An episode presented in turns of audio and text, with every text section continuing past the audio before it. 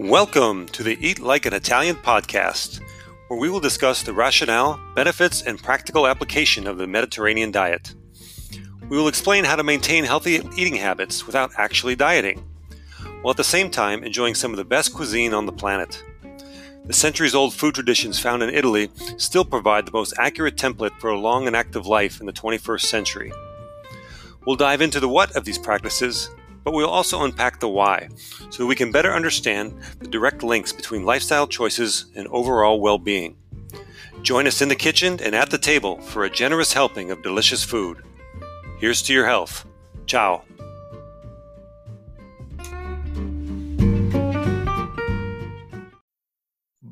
Buongiorno tutti. I'm here today with Roberto Campana from Stop Italian Sounding. Roberto, come stai? Buongiorno a tutti. Tutto bene, tutto bene. I'm doing well, Rick, and yourself?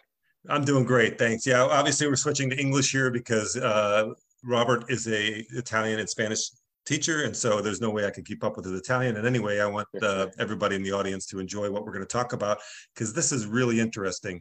Hey, Robert, why don't you tell us a little bit about what you got going on in your and your project? I, I, would call it more of a crusade, or uh, you know, there's something very um, passionate about this. Let's let's hear it.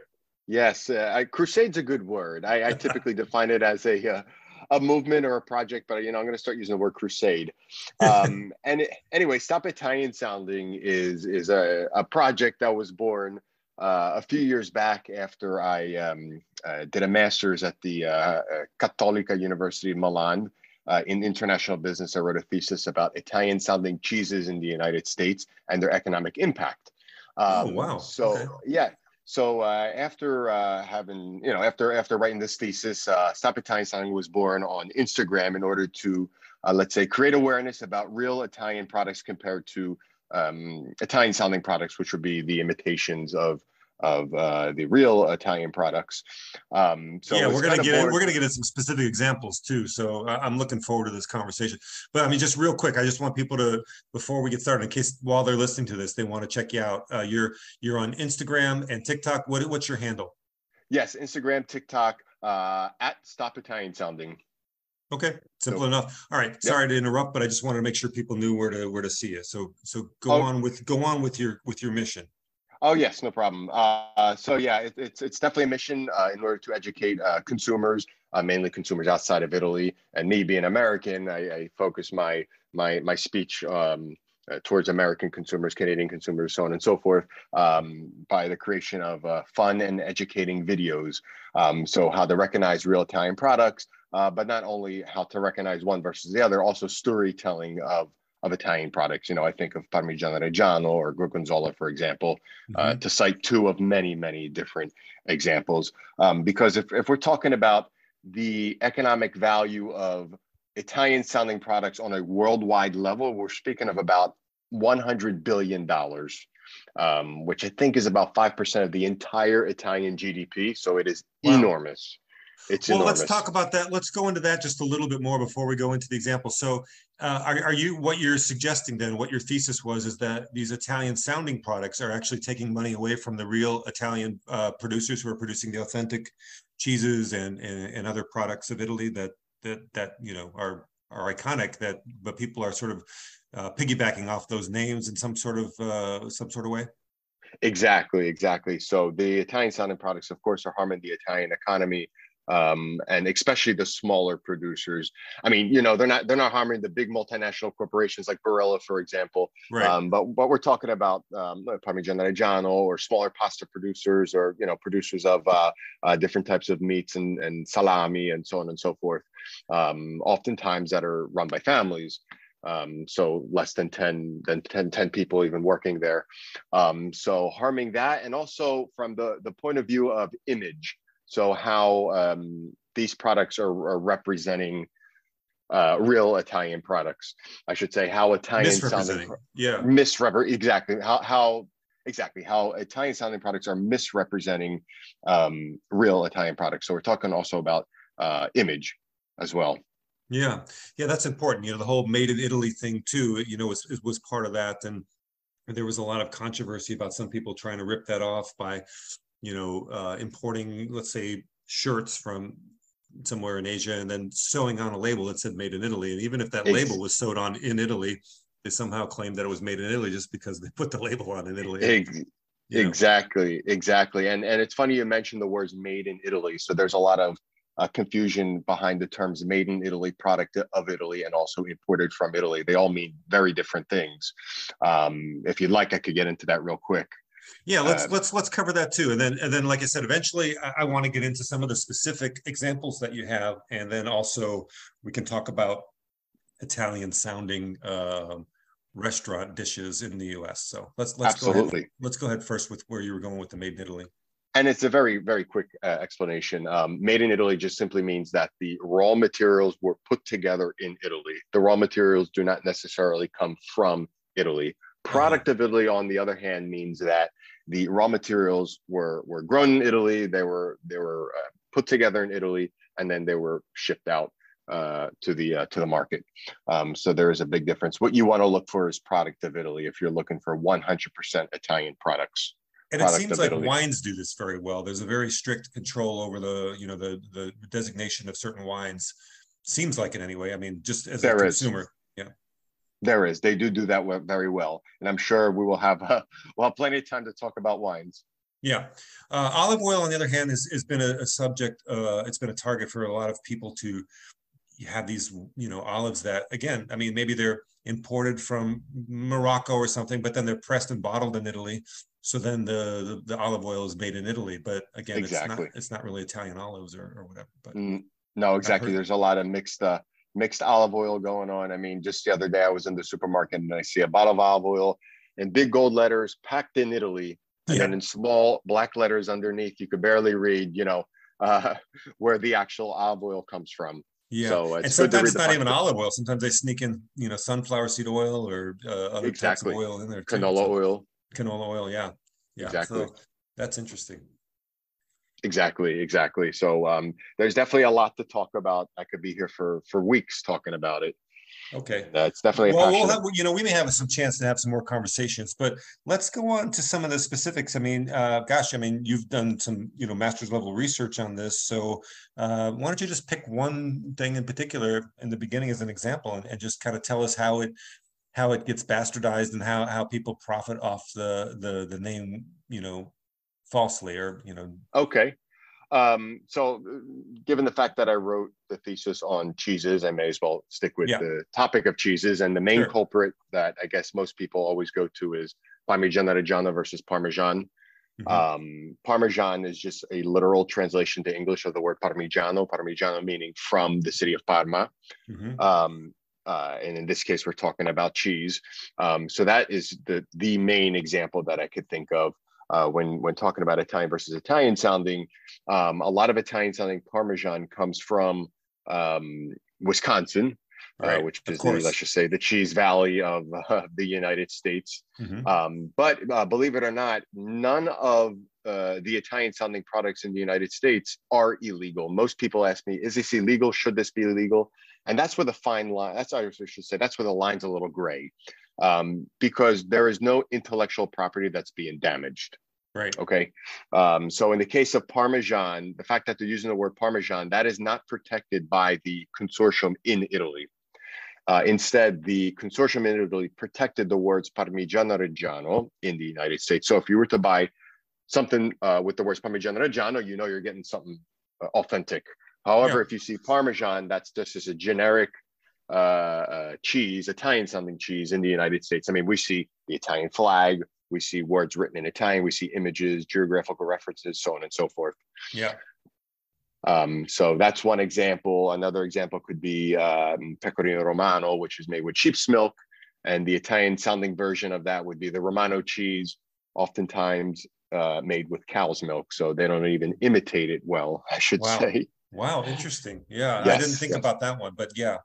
Um, and you know, and then the Parmesan cheese that we that we see a lot of times, it's like this this this fluffy white powder that comes in a, like a salt shaker thing, and it's sitting you know on the table you know for weeks, months, years at a time in, in some uh, red table uh, checkered tablecloth restaurant. That you know, I mean, I don't know what that stuff is, but I mean, it I mean, shouldn't it go bad eventually if it's sitting out? You you would think it would go bad, uh, and I don't really know what's inside those bottles. To be quite yeah. honest with you, yeah. Um, one one thing I did want to mention, I, I get a lot of comments. Um, they say, "Well, you're against Italian sounding products. You want to shut them down." We're talking about jobs. Yes, we're talking about many many jobs, and my objective is not to shut down any type of industry. My objective is just to clearly represent uh, products that should be represented in the correct way. Yeah. And um, that's what I'm that's what I'm fighting for. I would never advocate for you know um, shutting down thousands and thousands, if not hundreds of thousands of jobs in Wisconsin, uh, just because exactly, yeah, I mean, exactly. They, I mean, they, I mean, they can make their cheese. I mean, as long as they just they're they're you know transparent about what it is. I mean, that's fine. That's exact. That's exactly right. And one thing I always say is, um, make your cheese do what you want. I mean, they're they're totally different cheeses. Parmesan versus Parmigiano Reggiano are totally different. So continue making what you call Parmesan cheese, but in in my head, I'm like, why don't you just call it something different and be proud of the area? You know, be proud of of where you're from and and invent a new cheese, and uh, it becomes more of a um, in Italian we say concorrenza. So you become right. um, uh, the word my it's not coming to my head in, in English, but um, uh, a competitor. There you go. You you compete with the Italian cheese by creating a different one. I'm not sure if I'm explaining myself, and that's how many other cheeses were created over the history. Sure. Yeah, yeah, right. Well, that's interesting. So, uh, what about the case of Gorgonzola, though? I don't, I don't see where that's. Uh, I haven't seen anything Gorgonzola sounding. I think that they always say Gorgonzola, don't they? Yes. So um, Gorgonzola is also is also another uh, imitated product. Um, uh, the word gorgonzola itself is not protected by the consortium uh, in the United States. Okay. Um, however, gorgonzola DOP, so DOP, is protected. Right. Um, let's just say a lot of the Italian consortia arrived late to the game when it comes to the protection of intellectual property. Um, so uh, if you go to the store and you see gorgonzola, you really have to read the fine print to make sure you're getting the real deal, if that's what you want, of course. Okay. Um, and you know, uh, one way to to specifically recognize real gorgonzola, but not just gorgonzola, the words product of Italy, of course, but then also the uh, red and yellow PDO logo, which I could talk much more about, you know, at another time, obviously, okay. um, and and also the uh, consortium logo. So, I mean, maybe we can move on then to the. Uh, this is kind of a segue into the discussion about restaurants and restaurant items. So, and maybe this isn't even real perfect. This is a little clumsy, but I, I know that the, the, the the pizza napoletana is is protected uh, by these this consortium or, or about the designation uh, mm-hmm. in the EU or or whatever. I mean, you have to have very specific ingredients. You have to have the San Marzano tomatoes and the um the buffalo mozzarella and uh, exactly the, so i i mean and the extra virgin olive oil i mean um can you claim to have a pizza napoletana outside of Italy and and you and not have those ingredients or like if you go to a restaurant could, yeah you could try and claim that I guess most people wouldn't wouldn't know um, it's very difficult you know from the from the from the normal consumer's point of view to recognize that. Um, and there is an organization that does quote unquote protect the uh, pizza napoletana um, mm-hmm. but they don't really have much reach outside of italy you know? Right. so you could go to really many pizzerias and say yes we make a real pizza napoletana. And uh, is it? You you don't know. I i do believe there is some type of logo um, that people if they do make the real pizza napoletana outside of italy that they could put up in their pizzeria um, mm-hmm. But I mean, I guess if the consumers don't know what that logo looks like or what it represents, then does it really have any value? You know, so I guess uh, uh, part of the mission of Stop Italian Sounding is also to educate consumers of the different logos to look for as well. Yeah, that's great. That's great. No, no, seriously, those logos do mean a lot. I know on the wine, for example, I've gotten familiar with those, and yes. uh, you know the DOC and the DOCG um, exactly. Not to mention like the little black rooster from Tuscany for the Chianti region and, and, and those sort of things. So I do look for those on the wine. I, am not really familiar with all the labels that you're referring to, but it would be a great resource to know those. So mm-hmm. uh, right, people can find there are. Me- I was going to say, I'm sorry, there are many labels uh, to look for. You know, you're talking about European level labels or Italian level labels, or then specific labels that pertain to different consortia, uh, so on and so forth. So there's there's definitely a lot to uh, to talk about and to uh, educate on. All right, now I'm going to transition here, and I'm I'm going to reference. I have a, a blog post I wrote about a trip I took to uh, Eataly in New York's Flatiron District uh, a couple of years ago. And uh, you know, you find the authentic products there because I guess in New York City, my God, they have you know what 12 flights a day probably between Italy and and, and New York, and they can actually probably fly in fresh buffalo mozzarella and um, you know truffles and things like that that probably in the rest of the country wouldn't be practical because then you have to ship them, you got to truck them and all that. Um, but my point was this: my point of the article was that you know a lot of Italian restaurateurs or just Italian people come here from Italy and they and they and they want to start an Italian restaurant. And in the beginning, they're very enthusiastic. They're going to have authentic dishes.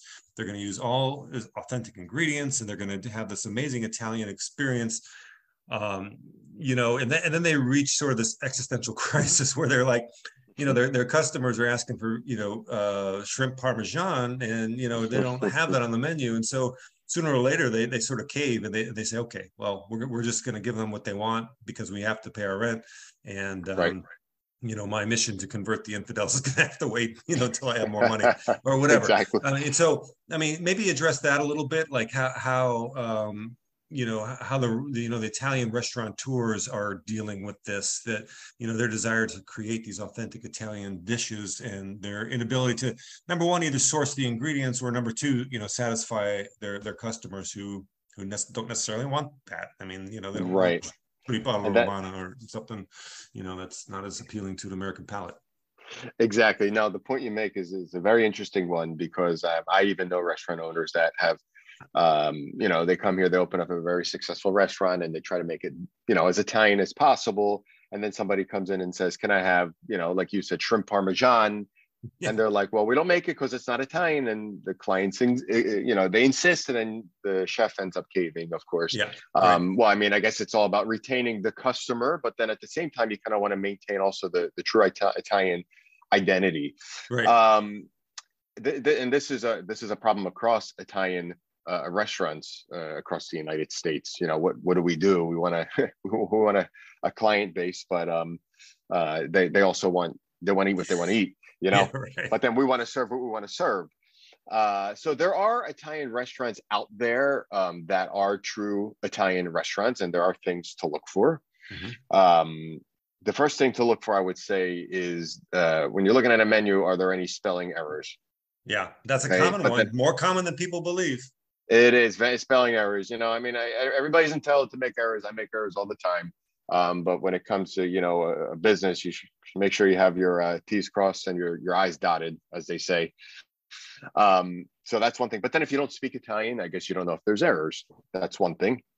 Another thing would be uh, the order of the um, of the food of the of the uh, the dishes. So uh, in Italy, typically you have your antipasto, so your appetizer first, then you have your first course, which is specifically either a pasta or some type of rice or maybe even a soup. Mm-hmm. Uh, then your second course, which is a meat dish. Uh, then of course you have your side dish, which which are veggies, and then the dessert. So this is a typical order. So if you see a restaurant that follows that order, chances are it's closer to being authentic than not. Yeah. Um, and, and they, should also, they should even be listed that way. They even should like be in, in that order on the menu, like antipasto, uh, primo, secondo, contorno, dolce. I mean, they should they should actually be in that order, so there's really no confusion as to what order they're supposed to be. Exactly, exactly. And um, the other thing I want to mention goes to your original point. Um, these uh, fake Italian, I shouldn't say fake Italian dishes. I guess these Italian sounding dishes or these Italian American dishes that sometimes you see. And those are another, I should say, red flag if you're trying to find a real authentic Italian uh, restaurant. So if, if you do see them, chances are it's not really Italian. Chance, I say chances are because to your point, there are a lot of uh, Italian uh, restaurant owners that came over and then kind of, I guess, caved into the demand of uh, Italian American dishes. Um, so uh, I would say that that is a, a small red flag. Yeah. Yeah. I mean, you know, like you said, it also depends on, I mean, maybe they have like one or two of those items on the menu just to sort of appease the masses, but they try to otherwise keep their menu fairly authentic. I mean, you know, that, that would be okay, I guess. That's kind of a compromise. Uh, and the hope is that you get the people coming back often enough, they're going to get tired of ordering the veal parmesan. They're eventually going to get the, you know, the, the bistecca fiorentina or something. Uh, you know, I don't know. Exactly. Uh, exactly exactly and and and that all goes into the uh, you know educating that you know we at stop italian sounding do um, you know we, we try and do on a daily basis um, and uh, yeah it's definitely an uphill battle we will yeah. say it's, well, it's not an easy one your your videos are so engaging they're i mean they're really i mean they're appropriate for the platform because they're like they're they're quick uh, they're informative, and there's always there's always like you know one good takeaway from every video where you can like say, oh wow, okay. And you know I watched them, and I there's some things that I learned, and and so I mean you know I mean and I lived Thank there, you. you. know I lived there for three years, so I I mean I I, I discovered a lot of that for myself. But um, Thank you. you know, I, I, appreciate the, your support and also uh, the kind words. No, no, it's true. I mean, it's true. I, I really, I really like what you're doing. Um, so where do we go from here? I mean, like, what's your um, do you have like an end game with this? Are you going to elevate this this battle? I mean, beyond uh, your, your social media profiles. I mean, you're doing a great job on, on both TikTok and, and Instagram. Uh, Thank you. you have a YouTube channel as well, and um, you know that's really cool because yeah. YouTube's doing a lot of those shorts now. I think YouTube's trying to get their market share of the of the short videos from TikTok and Instagram. So uh, it's great you have those on there as well. Um, they definitely they definitely are with the, with the shorts. Uh, my YouTube channel is much more new compared to uh, Instagram and TikTok. Yeah. Um, as of now, Stop Italian Sounding is about two years old, so I'm still yeah. in the stages of, you know, trying to uh, to reach out to the public and uh, to educate, so on and so forth. Um, but I guess the next step would would, would be to reach out to uh, uh, more Italian companies and kind of quote unquote rally the troops. Um, yeah. because they know of the uh, the phenomenon st- uh, Italian sounding in the United States, and they know what it's costing them. Um, but they, I guess, they don't know how to how to communicate effectively with uh, uh, with the consumers, and that's where uh, Stop Italian Sounding comes in. So the next step would be to rally the troops. Is there a way that you can like? Um, I don't know. I mean, like you could personally be an advocate for those companies here in the U.S., like to help them. Actually, I, I don't know what you can do for them. I mean, there's I don't think there's really much legal action if nobody's really breaking the breaking the law obviously but there, um, I mean, what can, there, what can you do for them? I mean, there isn't much legal action. The best way to fight this uh, is is through uh, education. Yeah. Um, you know, speaking to people, educating uh, them, and of course, you know, the consumer makes the final call. If you want to buy yeah. this product, buy it by all means, as long as you're happy, really. Um, yeah. But as long as you know what you're buying. Um, but yeah, in terms of a, a legal um, path, there is no infringement on the intellectual property of mm-hmm. uh, the Italian product. So therefore, they can't do anything uh, legally speaking. Um, like I said, the best would be through education, educating the consumer, um, you know, through videos, but also uh, in a practical way. So you know, through buying the stuff and physically holding it in your hand, smelling it, and tasting it. I mentioned earlier my my trip, and, I, have been a couple times. Uh, I've been actually I've been in in Rome a couple times, Milan a couple times, uh, and in New York a couple times to the to the Eataly's. Um, do you like what they're doing? Do you like Eataly? I mean, do you find that they have mostly authentic products there? Um, you know, when I was there in, in New York the last time, about two years ago, one thing was was was interesting was that you know none of the staff there were Italian, which was I found disappointing because you know the passion uh, of Italian people for their food products is always sort of infectious and part of the part of the experience. You know, really the dinner experience or, or the shopping experience, whatever.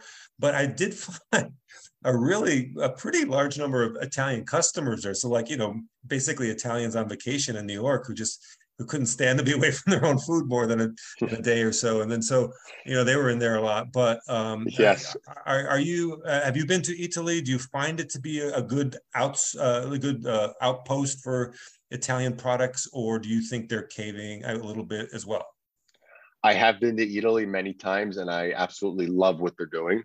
Um, I find them to offer mainly Italian, authentic Italian products. In fact, every time I go to New York City, um, I make it a point to go to Eataly, either yeah. just for a simple coffee or just to, you know, load up on some on some products that I can't get uh, over here in uh, southern New Jersey. Yeah. Um, so I am definitely a, uh, a fan of Eataly uh, within the United States, but also uh, in Italy as well. Yeah, no, I, I, agree. I'm glad to hear you say that because that's what I thought so too. And I, I, thought, well, maybe I'm just not really sophisticated enough to spot the uh, imposters. But if you've done your research and you feel like it's authentic as well, then I, I feel pretty good about that. So it, um, that's good to hear. It it is quite authentic, and I, I do hope that they expand even more. Um, I, am not sure how many locations they have in the U.S. I want to say five, five or six. At least, um, I mean, there's two in New York alone. Um, exactly. And, and I, I know Chicago one has one. I think Las Vegas, Las. I, San, I don't know where. Yeah. yeah, you're right. Las yeah. yeah, San Francisco, Las Vegas, I believe. Um, I thought they were they were planning to make one to to open up one in Florida. I hope um, so. I, I, mean, my, my hope would be like they, they they start they have these big you know these huge meccas like they do in New York or in, in Rome or in Milan. But I, I, w- I would hope they off, offer some like satellite locations in smaller markets, you know, where they can like yeah I don't know I, I hate to say this, but you know put one in a mall or something. I mean, or you know, yeah. uh, just something where people can access that because otherwise it's tough. I mean, yeah, that would be great. That would be great. Eataly Express. But Eataly I guess Express. one of the main that would like be it. great. But yeah, one of the main uh, uh, selling points of Eataly is, you know, you go there, you could do food shopping, buy whatever you need to buy, but then you also have the restaurants, you have the pizzeria, you have the wine bars, yeah. you have, uh, you know, the uh, the tasting of a prosciutto, uh, cheese, so on and so forth. Yeah. Um, so it's, it's like one one one stop and you get everything. All right, so let's let's wrap this up for today, and let's let's have a little bit uh, of advice. on what what what's like the experience you would recommend for somebody if they want to find some um, Italian products that are so much better than Italian sounding products um, that they can compare side by side? Well, what would you recommend? Like, is it the Parmigiano Reggiano versus the? I would. Well, yeah. yeah. I would definitely start with uh, with Parmigiano Reggiano versus Parmesan. So you mm-hmm. find Parmigiano Reggiano, you look at the rind and you see the dotted rind. That's a very simple way to recognize the real one. Yep. Um, if you want to do a taste test also uh, you could see um, that and if you have the ability to buy real gorgonzola uh, versus um, the Italian selling gorgonzola, I mean, it's night and day. I love gorgonzola, especially gorgonzola dolce, which is more creamy. Yeah. Um, so if you're able to get that, I would I would suggest that also to the listeners. Yeah, I love that too. I love it as well. Well, listen, this has been very informative, Robert, and uh, yeah, hope people find you on TikTok and Instagram. One more time, your handles uh, at Stop Italian Sounding, both on all TikTok one, no, and Instagram. No periods, no hyphens, just all. Nope, all one word. Okay, and uh, yeah, hope you have a website someday. You can you can uh, you know give us a little more of your uh, insight into some of this stuff. But um, yeah, this is great. I love it, and I'm I'm following you. I'm I'm learning from you, and I appreciate it. And uh, hopefully, we'll talk again. Awesome, great. I thank you very much, and we could definitely talk again. Okay, Robert. Thanks. Ciao. All right. Ciao.